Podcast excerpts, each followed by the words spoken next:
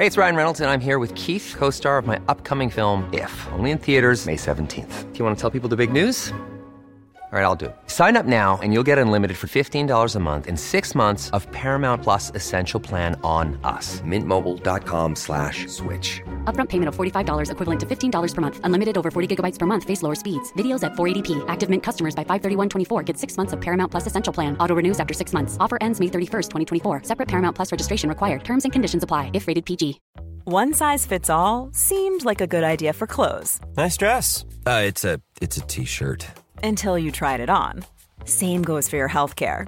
That's why United Healthcare offers a variety of flexible, budget friendly coverage for medical, vision, dental, and more. So, whether you're between jobs, coming off a parent's plan, or even missed open enrollment, you can find the plan that fits you best. Find out more about United Healthcare coverage at uh1.com. That's uh1.com.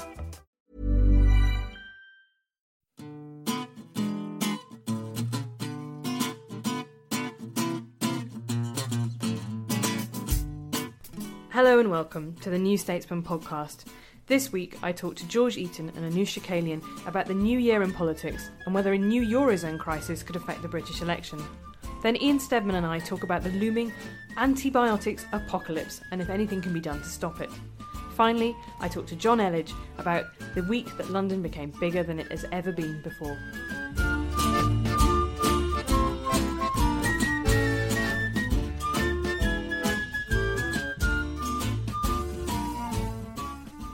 First week back and the start of the longest long election campaign, I think, in modern history.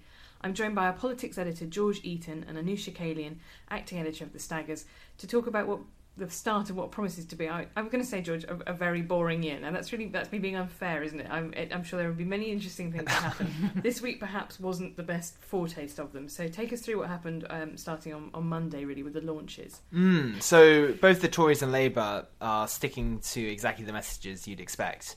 So Labour very much saying um, the NHS can't take another five years of the Tories. It will cease to exist as we know it. And uh, Labour and the Tories saying much the same about the economy. Uh, the economy as we know it won't exist uh, if uh, Ed Miliband and Ed Balls get their hands on uh, on the levers of power. And what are the Lib Dems saying?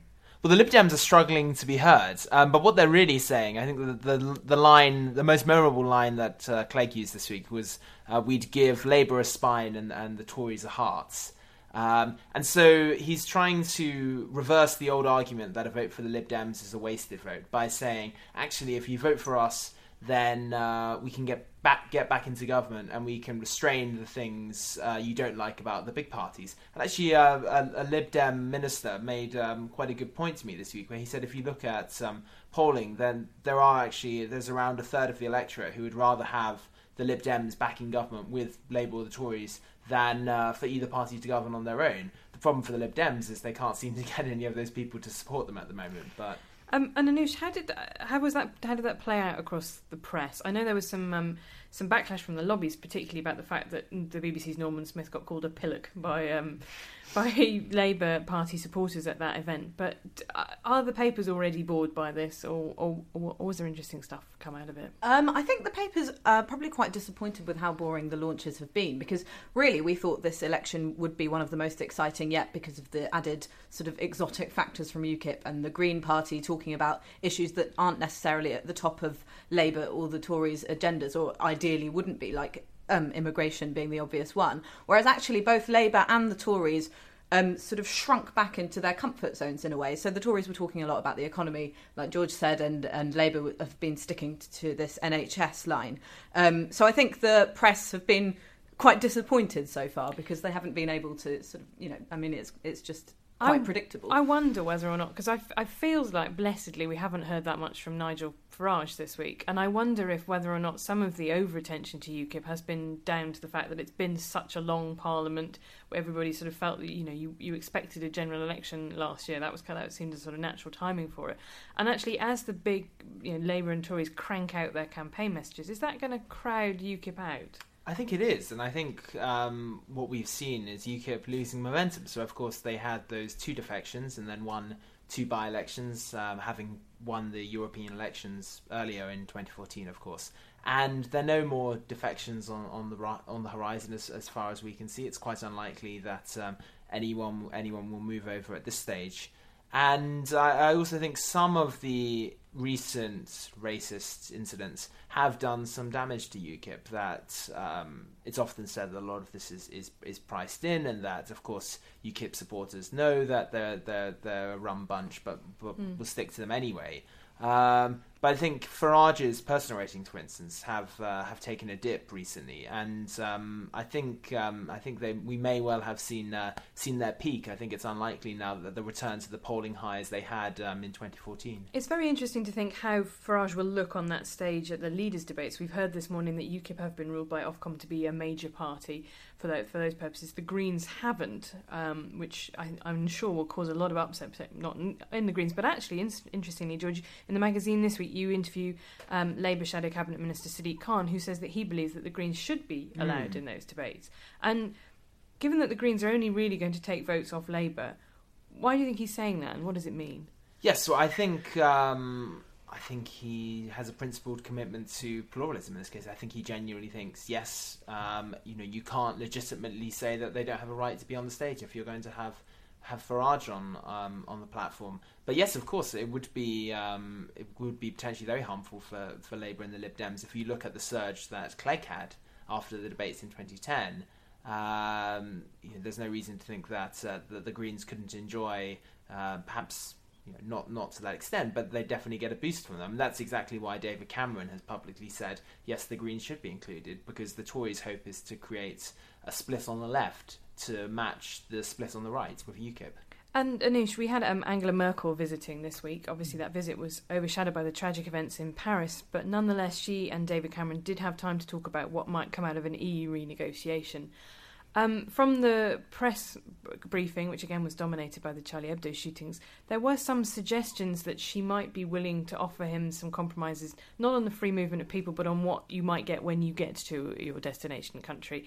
Is is that looking good for Cameron? Um, I think in the short term, this is really good news for Cameron because he can't really do anything about the, the principle of free movement because Ang- Angela Merkel has been so um, vehement about that. So the best that he can hope for is this idea of curbing benefits to migrants who come to this country and also um, curbing them sending child benefits back to children who live overseas, which Labour also support. And actually, what's more important than that is that the public supports this. Um, so the biggest concern among the public when you poll them, um, asking them about their concerns about immigration, is that migrants are a drain on the welfare state. Um, so it is the most popular thing that a politician can do to say that they would curb benefits to migrants. So actually, it works in for, in David Cameron's favour that Angela Merkel, um, you know, has suggested that she would give some concessions on the, on that point. And in Greece, um, we've had a, a, tour around Europe of Alexis mm. Tsipras of Syriza, and he's very angry with Germany. I saw him on Channel 4 News sort of talking about reparations from the Second World War. Um, that aside, I mean, there is a bigger issue really about the Eurozone going back into, into, into real crisis this year, George. Does that, whose, whose favour does that work in? Well, I think um, it does help the Tories because um, we saw that in, in, in 2010 where they um, were able to point to the, the chaos in Greece and say this is what the UK is going to look like if, if you keep Labour in power. Uh, now, as uh, disingenuous as that is, it, it does uh, resonate with some voters. Um, and although the irony, of course, is that the problems of the eurozone are caused by excessive austerity, which is is, is, is a stronger form of, of the brew that the Tories have, have served up here. Well, the brew perhaps they wanted to serve and then didn't, in fact, in the mm. end serve, and that's why they haven't reduced the deficit by anything like yes. what they said they would. Yes, so um, so really, the you know the Tories' arguments uh, are, are, completely inconsistent here. Their approach is completely inconsistent, but they will. Their big message is this election is a choice between Tory competence and Labour chaos. Um, and anything in the eurozone which allows them to say, uh, you know, this is a, this is a vision of, of the future under Labour is is helpful for them. Okay, well, uh, politics might not be that interesting. We might be repeating the same old slogans, but we will endeavour every week as the election approaches to find ways to make it interesting for you. So for the moment, I'll say thank you very much to George and Anoosh.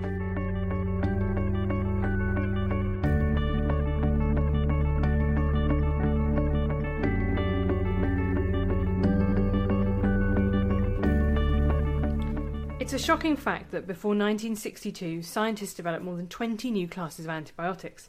Since then, they've made just two. At the same time, bacteria evolve, that's what they do, and we're now facing what many public health experts are calling an antibiotic crisis. I'm joined by our science writer, Ian Steadman, to scare the living daylights out of people, basically. Or maybe not, or maybe not, because there might be hope on the horizon. Um, you may have seen the BBC's Longitude Prize, which was uh, recently awarded to. Um, well, it's going to be awarded to someone who comes up with a, a great way to develop new antibiotics because we're running out of them. Um, and the the reason for that is simply that uh, it's really hard to find them and develop them, and we've frankly overused them as well. And people want them when they have a cold. Yeah, and it makes GPs cry. Yes, indeed. Um, and we put them in our animals, so the animals don't get sick, so we have more food. But the downside of that is that that antibiotic resistance um, is sped up in, in farms where animals kept close together. Basically, we developed most of our antibiotics several decades ago uh, when we were kind of very excited about it, and we're really running out of it. All those stories about um, MRSA and other superbugs um, in hospitals and such are not because they're particularly more dangerous as bacteria, but simply because we just haven't figured out a way to, to, to kill them with antibiotics. They can just resist everything we've already found. And one of the guest things, the brilliant things about the antibiotic revolution was it seemed like magic in that you had drugs that often had relatively few side effects. Hmm. And that's now not quite the case because if you have to put someone on an intensive regime of lots of different antibiotics, the the effects of them can be very harsh on, on the body. Yeah, absolutely. Um, which is why it's uh, well, there are lots of alternatives to antibiotics that people have been talking about. One alternative is to simply just not use them as much for uh, things aren't critical. Um, but whether is that'll work is alternative in the case of Clostridium difficile, which is one of the ones that everybody always talks about, the hospital superbugs. One Oh, of the yeah. things that works 100% of the time, fecal transplants. Oh yes, uh, which is when you make a cocktail out of someone who's healthy and has an immunity to it, out of their feces. You dissolve it in water. Please don't say the word injector. Uh, you do. You uh, you kind of reverse enema it, or wait, no, Yeah, main normal enema it. But yeah, it's it horrible, but it works, and it, it's amazing what poo can do. But That's a lovely bumper sticker. But I thought the thing that was interesting about that is that they had to stop the trial because they tried it with a control group of people. They give them another treatment, and they decided it was one of those things where it was unethical to continue with the trial. Nonetheless, poo is not the answer to everything. I can fully concede that. So tell me about this new type of antibiotic that's been developed. Yes, uh, this is this is really really big news for two reasons. The first is that we uh, scientists have found a new strain Millions of people have lost weight with personalized plans from Noom, like Evan, who can't stand salads and still lost 50 pounds. Salads, generally, for most people, are the easy button, right? For me, that wasn't an option. I never really was a salad guy. That's just not who I am. But Noom worked for me. Get your personalized plan today at Noom.com. Real Noom user compensated to provide their story. In four weeks, the typical Noom user can expect to lose one to two pounds per week. Individual results may vary. of antibiotic called Teixobactin.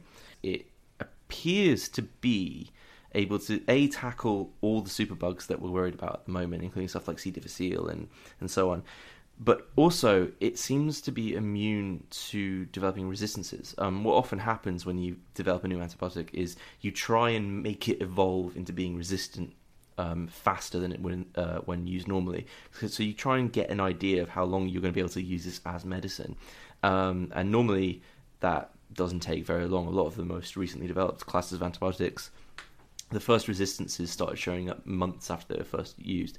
Um, but the scientists who found this, they couldn't make it resistant to anything. So But I like the quote that was in um, Ed Yong has written this story up for his blog at National Geographic, uh, and he said that you know they said they were worried that they'd made a detergent. So the idea is when you make an antibiotic that's this effective, normally what you've actually made is something extraordinarily toxic to Mm. healthy cells as well. But that doesn't appear to have happened in this case. No, it doesn't. Um, but the second thing that makes this really exciting as well is that it was developed using a completely new uh, way of finding antibiotics called it's this thing called the iChip, which I don't know why The iChip called is an excellent. I mean, I think they're just enthralled to Apple here. Yeah. They described what the iChip was, and it basically sounded like a kind of breeze block with holes in it that you put agar jelly in and some soil. Well, you know how people say stuff like um, most of the cells in the human body are bacteria, and we don't know what they are because we we've done. The reason for that is not like that we can't haven't tried. It's that it's really really hard to grow cultures of most bacteria. Is it really half of your body mass is bacteria? I know. I knew huge there was amount. Yeah, like, it's a your lot. skin is basically just crawl. I try not to think Yeah. about this too much. But- It's quite. But they can only grow in like very specific things, like very specific soils and very specific uh, types of water and stuff. And you can't really uh, then take them out of that natural environment and then grow them on agar jelly and just expect them to be there be enough of them to make an antibiotic out of them. So um, what this iChip does is it kind of allows them. It, it, it's sort of like a thing that goes between agar jelly and soil or whatever, so that you can grow stuff on agar jelly while the bacteria is still getting its nutrients from its natural environment, which is very clever. Um, so even though we've found this new class of bacteria, antibi- uh, antibiotic that seems really nice uh, and very useful, the more important thing is that we seem to have found a way to develop new antibiotics even more quickly than we have previously. Which is extremely good because um, Dame Sally Davies, who was, I think, one um, chief medical officer, wrote a book last year that said, you know, this is one of the huge looming public health crises of, of the 21st century. So, very exciting. Uh, Unusually for a New Statesman podcast, concluding that we're not, in fact, all doomed. yes. We're slightly less doomed than we thought we oh were. yeah, but we'll be back next week with more doom. Okay, So thank, thank you, Ian.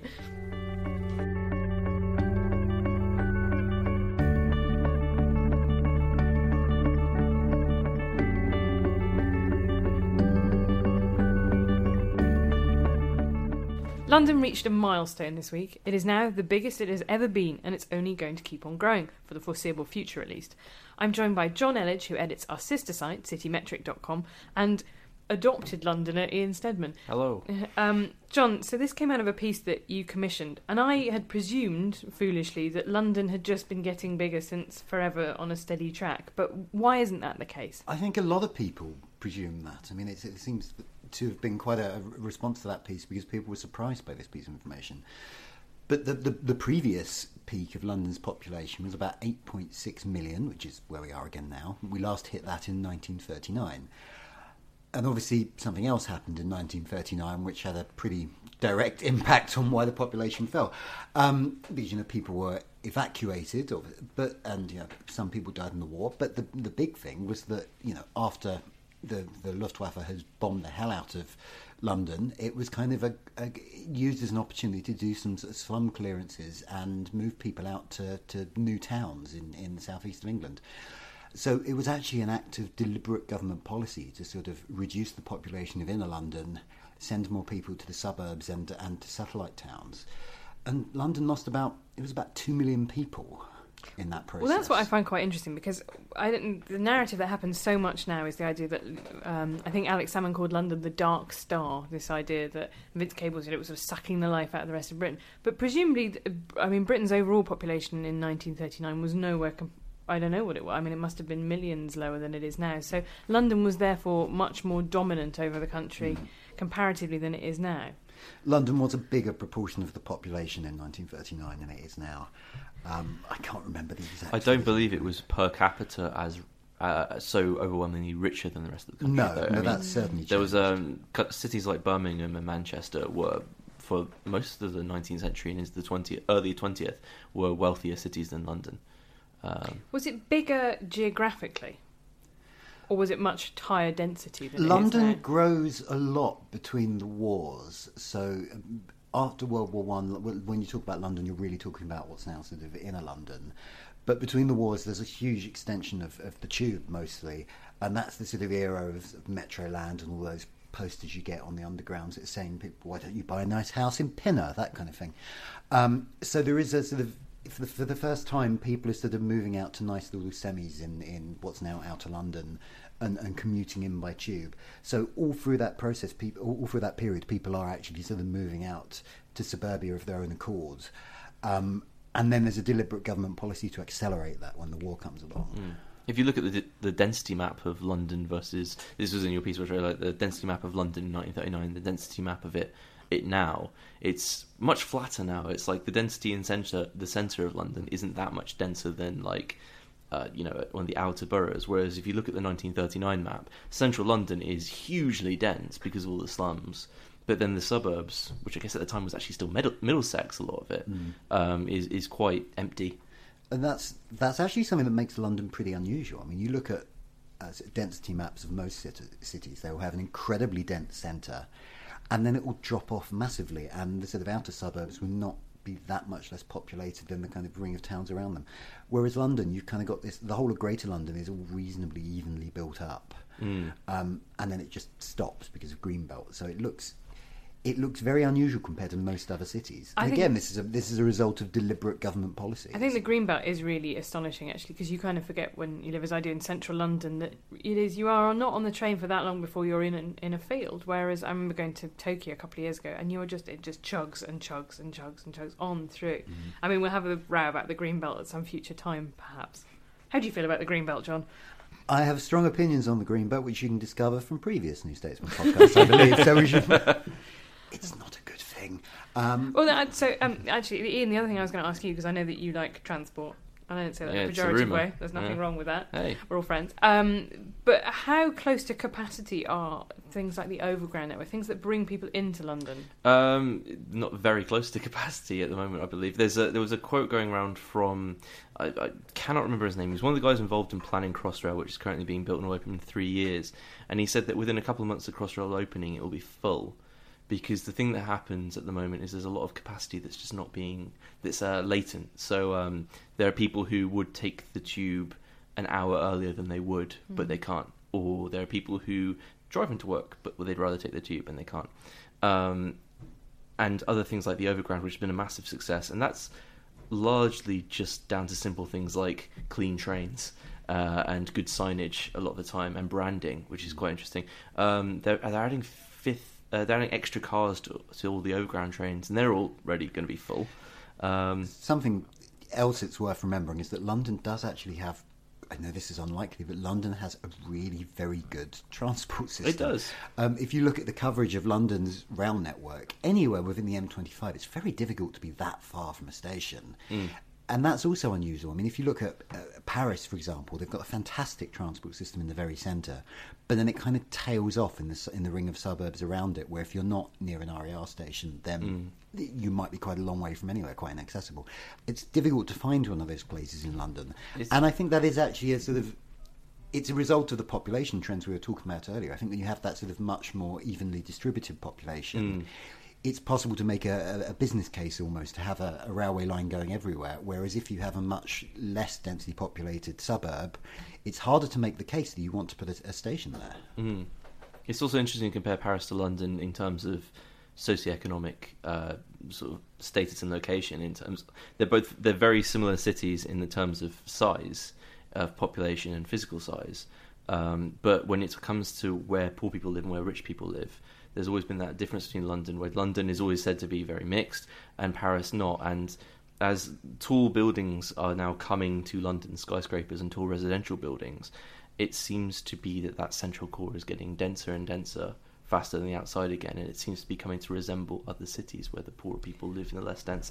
One of the uh, things I think is, is, is fascinating is that there was all the talk about the Olympic regeneration out in East London. You know, Newham's a very poor borough comparatively, um, and there was this theory that they would just chuck up loads of houses, loads of skyscrapers. It was all, you know, this was going to be amazing for supply. And what's actually happened is that those things are selling for one bed flats for 350, 400,000. Because again, it was, you're talking about latent demand. There are Mm. lots of people who wanted to buy a house, just couldn't in any way stretch it, now can.